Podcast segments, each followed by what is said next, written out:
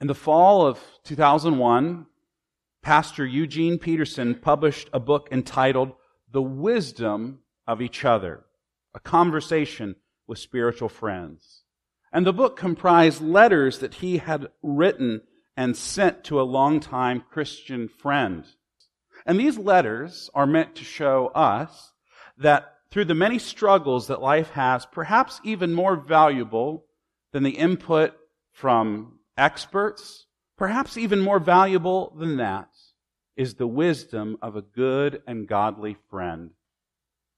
In fact, he makes the case that Christians cannot really mature in their life without the wise counsel of good friends. God didn't make us to go it alone in this life, to try to figure out everything for ourselves, but instead to grow in knowledge and holiness from the wisdom of each other. And that's why today's sermon title shares the title of this book. Because in chapter 18 of Exodus, which is the last chapter of this half of the book of Exodus, it's all about the importance of learning from the wisdom of each other. And the last bit of wisdom we get, I think, comes to us from a surprising place. It comes from Jethro, who was Moses' father-in-law, and, and maybe more surprisingly to us, is not a person from the tribe of Israel. He's a priest to a God previously we had no idea about. And he's from the tribe of Midian.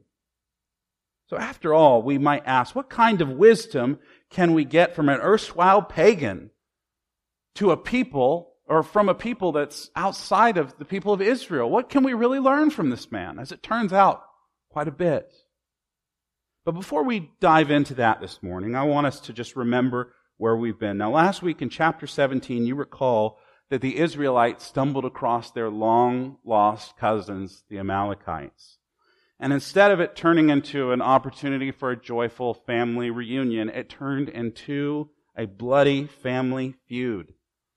And later in Deuteronomy, we'll read from Moses, reminding the Israelites years later about this event.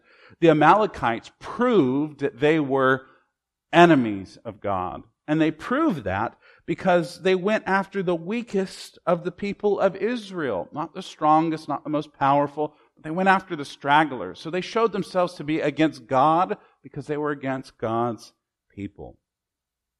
And so while the hope that this clan this clan of uh, the Amalekites, who were also from Abraham's line, the, the, the hope that they might be restored and reconciled to Israel, and, and because of that, that they might be blessed under God's covenant, well, that all goes up in smoke in this passage. But still, while they ruin their chance to be a part of the blessing of God's covenant, we see how God is still faithful to keep his blessing going and confirming it and these weak-willed people. When we see Moses, the prophet, Aaron the priest, and Hur from the tribe of kings, when they pray together for God's protection, God offers it. Even though they're weak in strength, weak in body, and the Lord grants them victory over the Amalekites through the military skill and prowess of Joshua. So that prayer leads them to victory. But furthermore, it leads God to respond to them. After all of this has happened, he tells Moses for the first time to commemorate all of what has happened to them up until this point in the writing of a scroll. And he says it for this purpose, so that they can remember. They can remember that if they choose, like the Amalekites, to walk in the path of sin and death, they'll incur the same curse, the same defeat that the Amalekites did. But if instead they can remember to walk the path of trusting not in themselves, but in God's wisdom, trusting in His provision, trusting in His love and His life for them, then they'll share the blessing of His eternal presence.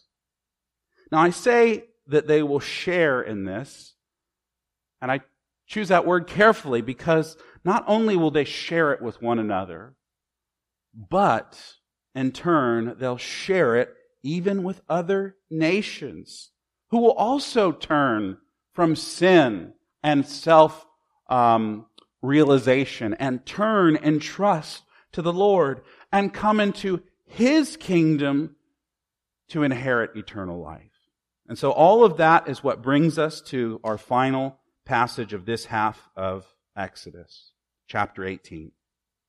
Look with me at these verses. Now, as a whole, for chapter 18, the, the biblical scholar Christopher J.H. Wright says this is kind of a delightful chapter. We get a bit of a respite from all the craziness that's gone on before and some of the crazy stuff that will come after. It's a quiet zone, he says, between the noisy stories of the plagued and drowned Egyptians plus the grumbling and battling Israelites on one side. So beforehand. And on the other hand, we have the thunder and fire and smoke and trumpets of God on Mount Sinai on the other. We have before and after. These are really intense moments. But here we kind of have a, a break, an interlude almost. And in this temporary time of peace, Moses gets a blast from the past. He gets a visit from Jethro, who we've also read goes by the name Reuel sometimes. And he comes to visit him in the wilderness. In verse 1, it tells us that Jethro heard about everything that God had done for his man Moses. And furthermore, everything that God had done for his people Israel by bringing them out from under Pharaoh and out from under the power of Egypt. Now remember, when we first met Jethro, and I think this is probably the last time we've even spoken of him, it was all the way back in chapter 2, at the very beginning of the book of Exodus. And this is actually the area in which we first encountered him. This is the area he was living in. So in some ways, while we say that Jethro came to visit Moses, really Moses was making his way towards, back towards Jethro. And so here in the wilderness around Mount Sinai, or sometimes called in scripture as Mount Horeb, that's where these two find each other again.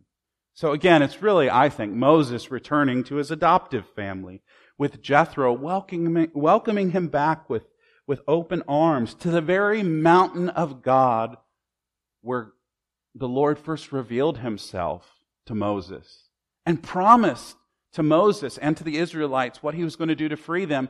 And not only was the, the, the, the, mountain where God first introduced himself and said, I'm going to redeem you, but it's the mountain that we'll go back to, where the Lord will establish his law and his covenant in a few days, giving Israel a new identity and a new covenant in himself. So this is a very important place for this chapter to be taking place. so we also read that not only um, was Jethro there, but also Zipporah, this woman that Moses was married to, um, and who had apparently been staying with her father while Moses was advocating for Israel in Egypt. Now, this is what's really interesting, I think. So, we already knew that Moses had a son named Gershom. And that name means I'm a resident alien in a foreign land. We talked about that some months ago. And that reflected the, the feeling of isolation that Moses had. He had been rejected by the Egyptians, rejected by the Israelites, and he's out here in the wilderness, and he has this son, and he names him something that reminds him of his isolation. That feeling of oppression from Egypt, from isolation from Israel. But then we learn of another son that had not been mentioned up until this point. I think that's on purpose. We learn that he has another younger son named Eleazar, and his name is quite different from his brother's name. Because his name means, My father's God is my helper and my rescuer from Pharaoh. Which reflects not how Moses felt at the beginning of the story, but reflects how Moses is feeling now. That God has rescued him from the power of Pharaoh in Egypt. So in the name of these two boys, we kind of get the whole story of Exodus up until this point. The feeling of sorrow and grief at the terrible suffering under, uh, uh, under Pharaoh in Egypt, and the, the feeling of joy and elation as God steps in to advocate for his people and to deliver them from all forms of oppression. So we see in the name of these two children a whole theology of the book of Exodus I just, it's kind of an interesting aside, I think. Well, we read that Moses kisses his family, no doubt with tears filling his eyes and joy in his heart, and he bows down in humility to, uh, as a gesture of gratitude to his father-in-law. And then we read they go into the tent together and have fried chicken, no doubt. No, probably not. Maybe some boiled goat or, or, or, or some sweet fig cakes, but they have a meal together and, and they start talking and catching up about all that's happened. Moses, we read in verse 8, recounted to his father in law all that the Lord had done to Pharaoh and to the Egyptians for Israel's sake. All the hardships that confronted them on their way, and above all, how the Lord had rescued them. That's what's on Moses' mind. That's what he sees is important to talk about. How God destroyed their enemies and how he did it for his great love of his people. In other words, I would say that Moses here is sharing the good news. Moses is sharing the gospel as he has it in this moment of what God has done to save his people. Now, whether he realized it or not, and I suspect he probably had no idea, Moses is being a witness of God's grace. He's being an evangelist of the mercy of God. And he declares his love of God so that it may be received by this other person, by Jethro. It can be received with joy and it can be confessed with faith and it can be celebrated in hope. See, church, I think what Moses does here is exactly the same thing that we Christians are called to do today. We tell the story. We share the good news of what God has done for us. What God has done for us and Jesus Christ, how He's rescued us from the oppression of sin and death, and how He's delivered us to a new and better life. You remember how Moses told Israel that they would be a kingdom of priests to the nation? That they would bear witness to what God had done for Israel and what God would and could do for these other nations if they would repent and believe. See, this is a theme that Peter even takes up in his letter to the churches scattered around Asia Minor thousands of years later. He sees the importance of this theme that God's people are to become a kingdom of priests, that they are to see themselves, although they may be in exile, both physical and spiritual, that they are to be witnesses of what God has done for them. And I think that is exactly what Moses is doing. He is being a kingdom of priest to Jethro, the pagan priest. This is interesting. See, Moses isn't here really to talk about the good that he's accomplished for Israel. He's not here campaigning for how all the tax breaks he's gotten for Israel and the the, the, the better land development deals he's going to get for them. He, he's not here to talk about how his faith has been unwavering and his actions have been brave, because that simply wouldn't be the case. Moses, instead of talking about himself, Moses, by the way, who murdered a man and then fled into the wilderness, and when God said, I'm going to use you to rescue Israel, he came up with every excuse he could think of.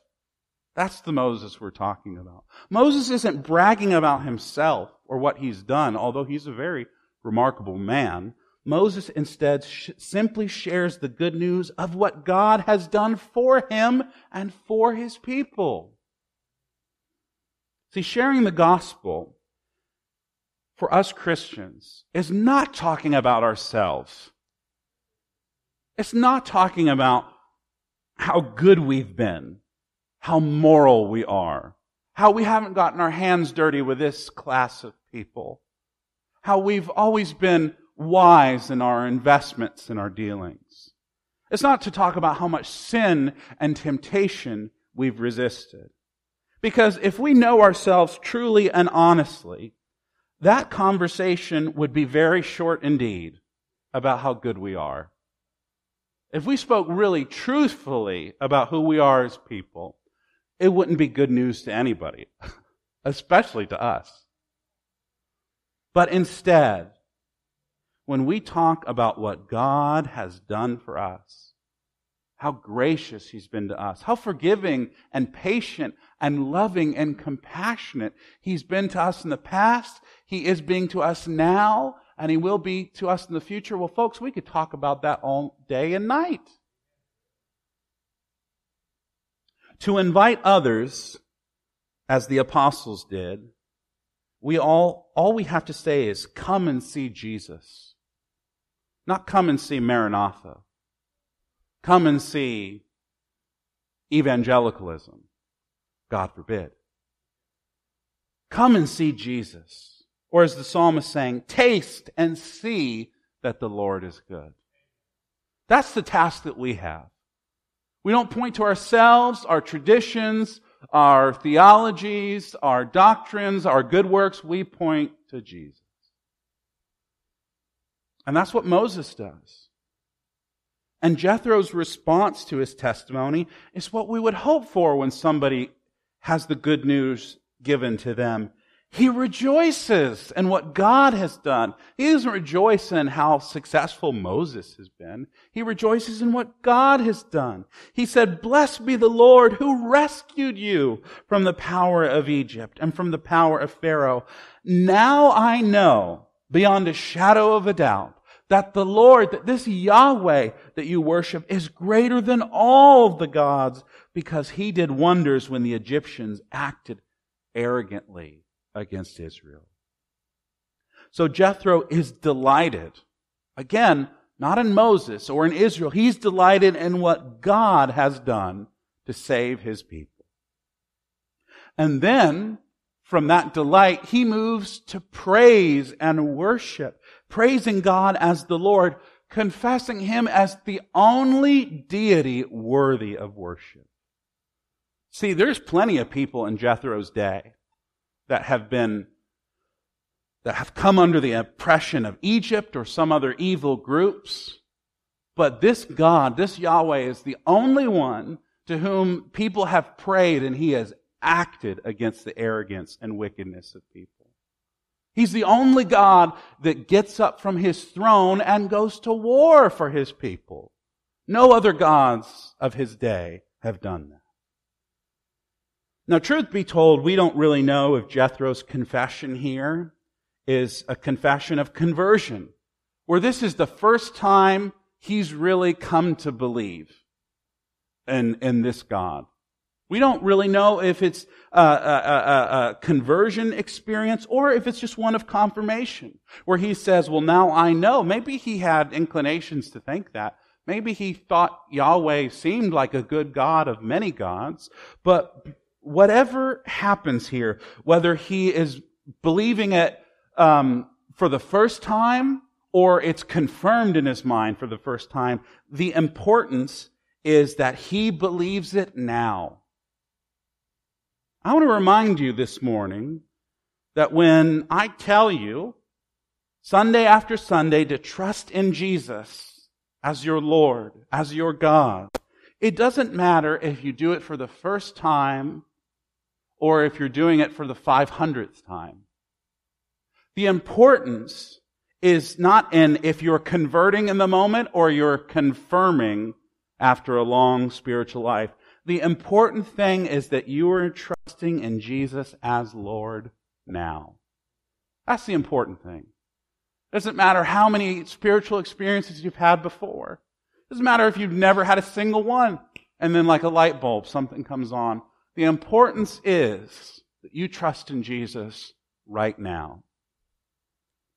In our evangelical and Baptistic traditions, we place so much emphasis on knowing for certain that we've had past moments and past experiences where for sure we've encountered God, where He's spoken to us, uh, and all in His glory and grace that we've heard Him uh, speak to us of our sin and, and, and convict us of it and move us towards salvation. We so often talk about when was that moment, when was that decision? But let me reframe our thinking about this. Let's not get so hung up on what's happened to us in the past, although sure, that's a wonderful and important thing. Let's instead respond to God's grace here, right now, in the present. That's what the emphasis of the Christian life should be, not what happened in the summer of 1984, but what's happening right now in my life. Do I trust in Christ now? Do I believe this gospel now? That's so much more crucial than our family history or our pedigree or anything else. We don't inherit uh, the gospel as if it's something to be passed down uh, like an heirloom from the family. It is something that we inhabit now in the present, taking hold of it each individually as much as we take hold of it together as a church. So let's not worry about what happened back then, but let's worry about repenting now. Let's worry about believing the gospel now. Let's come to Jesus as our Savior, as our King, as our God, even right now. Because under the bloody cross of Christ, whether we entered under its blood years ago or we're entering it merely seconds ago, doesn't matter. But all who enter under it are now welcome at God's table forever. This is why Jethro, being a good priest, immediately upon this realization, whether conversion or confirmation, we don't know, but uh, immediately he goes to offer a sacrifice of repentance, which then turns into a feast of thanksgiving.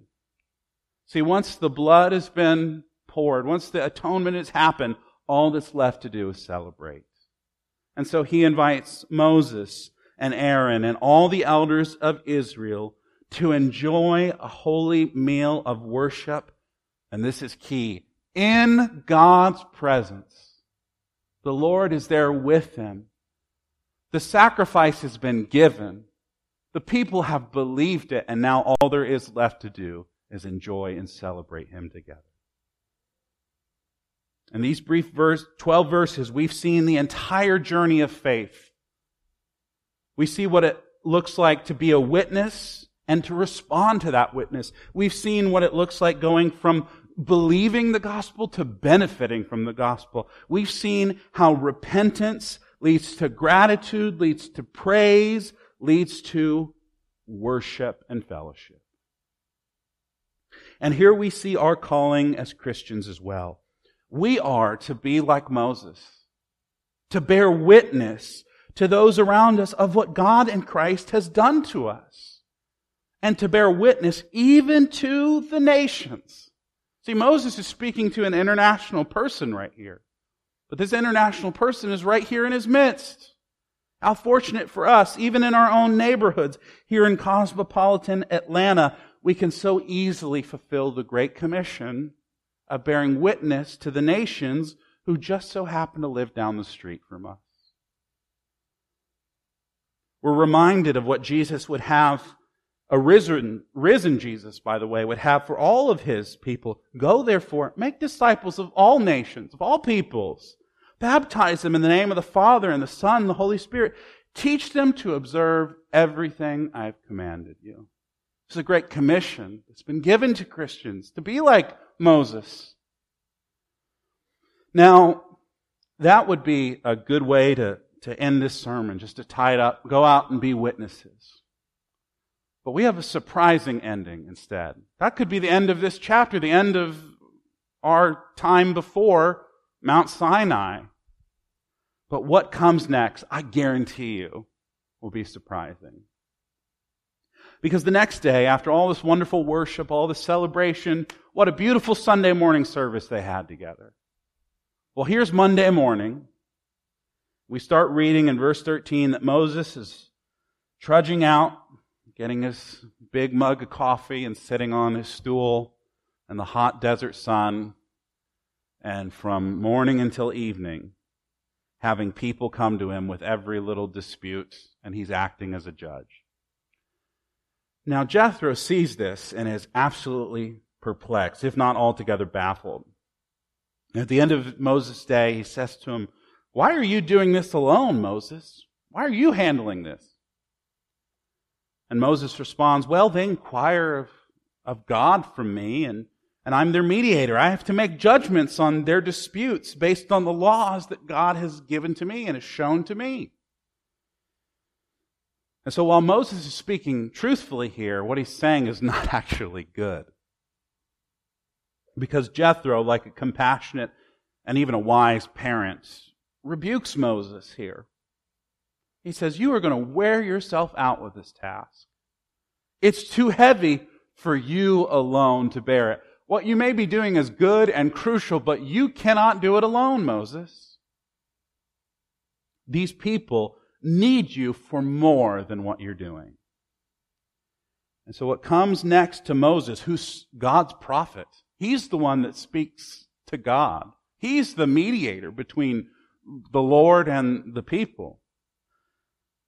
But surprisingly, we get the Lord's wisdom from a man who has just recently given his life to the Lord. Moses is not the one that comes up with this idea. It's Jethro that's been of the faith for a, not even a whole day, maybe. And so that shows us, I think, contrary to our expectations about hierarchies and spiritual pecking orders, that God's Spirit can speak wisdom to us from even the most surprising sources. It's trite and hackneyed to say, but if God can speak through a donkey, I'm sure he can speak through Jethro.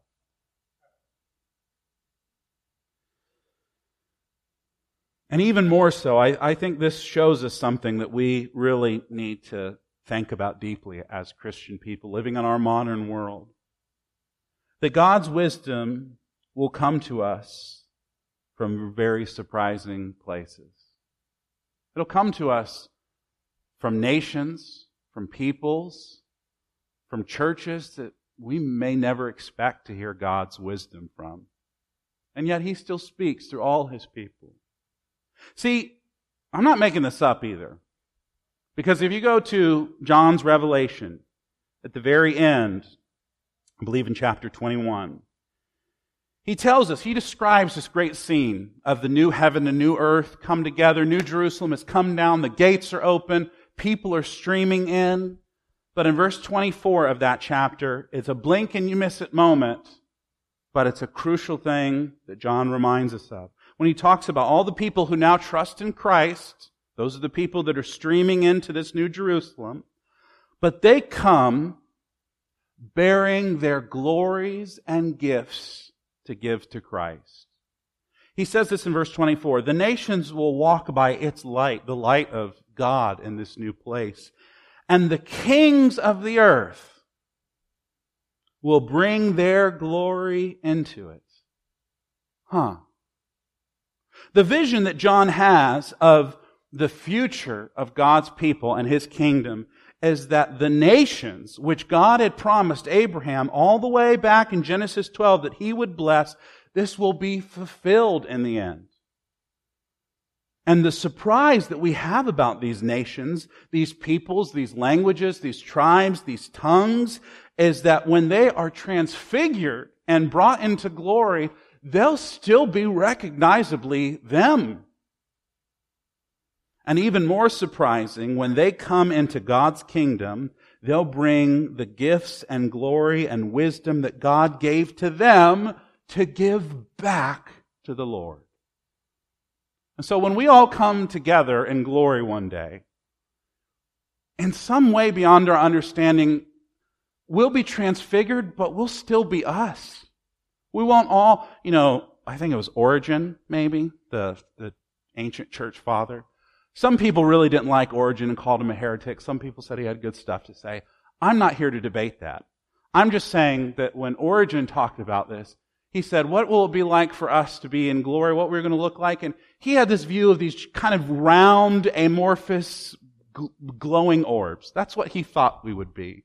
We'd all just be little balls of light going into heaven. He was a brilliant man in many ways. I think he was deeply misinformed about this. But I think we'll be surprised when we get to glory and still recognize the life that we lived here on earth, the places that we lived, the way we talk and the way we sound and the way we grew up, and those things will still be recognizable in us. They'll just be redeemed without sin or death on them.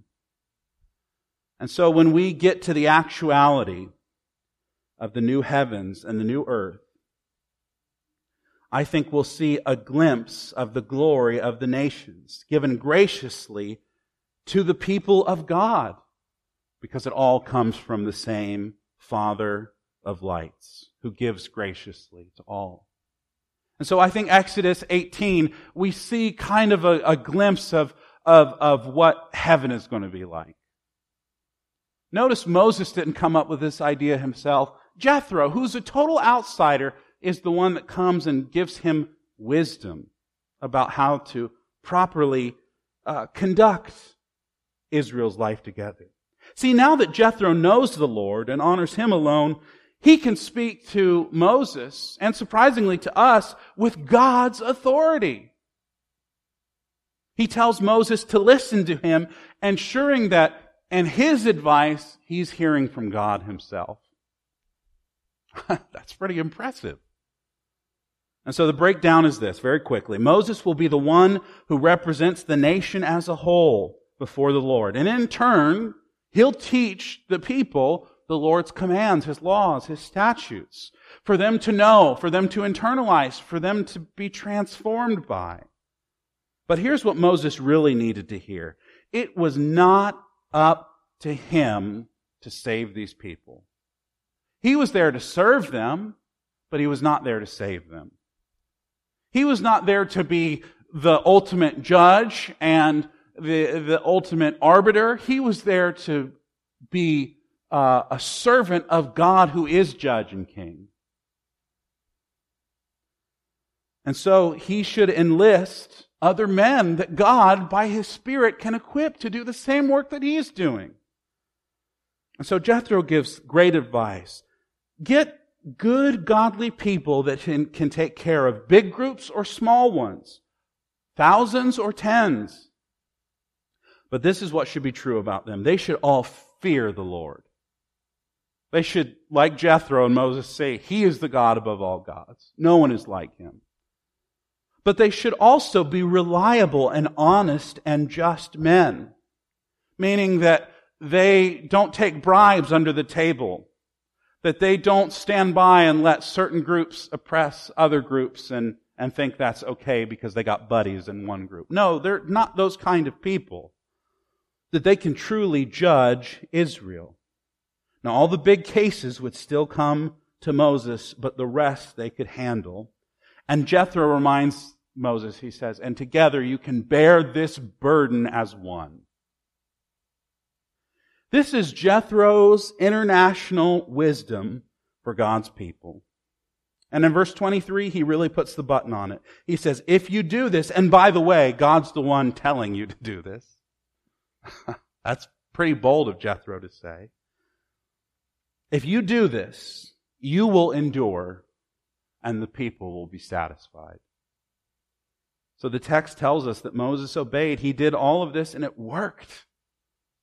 And then Jethro took his and uh, his people and his servants and he, and he went home. And he went home a changed man because Moses had borne witness to him about who God is. And Jethro came to faith. But Moses went on as a changed man also because to the one who he shared the good news, this one in turn believed and then shared wisdom with him that he couldn't come to himself. Isn't that amazing how that works? Moses comes and bears witness to how good God is. Jethro believes it. He believes in God, and then Jethro blesses Moses back by giving him wisdom. See, that's the way that the, the spiritual life, the Christian life should work. We go out bearing witness of the God that we know. And we find as people come to faith, they in turn can bless us with wisdom that we could never come to ourselves. May I suggest, dear church, that this is what God has for us. You know, re- remember, according to St. Paul, we are Abraham's seed. We are the spiritual people of Israel. We belong to Christ. God's promises have been fulfilled for our blessing through the person and work of our Lord Jesus Christ. And we have been grafted into his people, Israel. And through the witness of God's people in our lives, whether our grandparents or our parents, whether our friends or coworkers, whether through strangers or spouses, we have heard the good news of the gospel and we have believed it. We've heard that God can do something for us when no one else can. That Jesus loves us that while we were still sinners. And like Jethro, we have rejoiced and believed and obeyed it. Now, in turn, we who are not a physical part of Israel, again, have been grafted into this family, spiritually speaking. We have been blessed by the God of Abraham, Isaac, and Jacob and Moses. And the same Spirit that spoke through Jethro can now speak through us, even. And we have the, the ability to go and witness and share our wisdom, really not our own wisdom, but God's wisdom to other people who need it. But even more humbling than that, there will be those that we see come to Christ around us who are from totally different worlds. They'll be different from us ethnically, economically, nationally, socially, educationally, professionally, denominationally.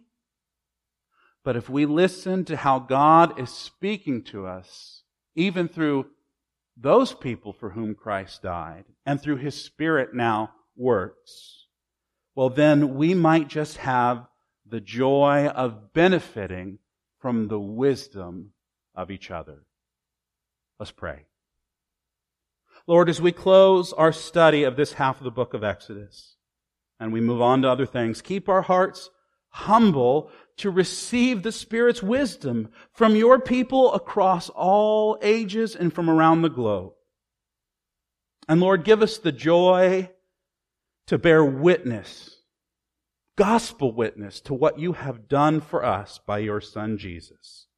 For it's in His name that we pray and ask all these things. Amen.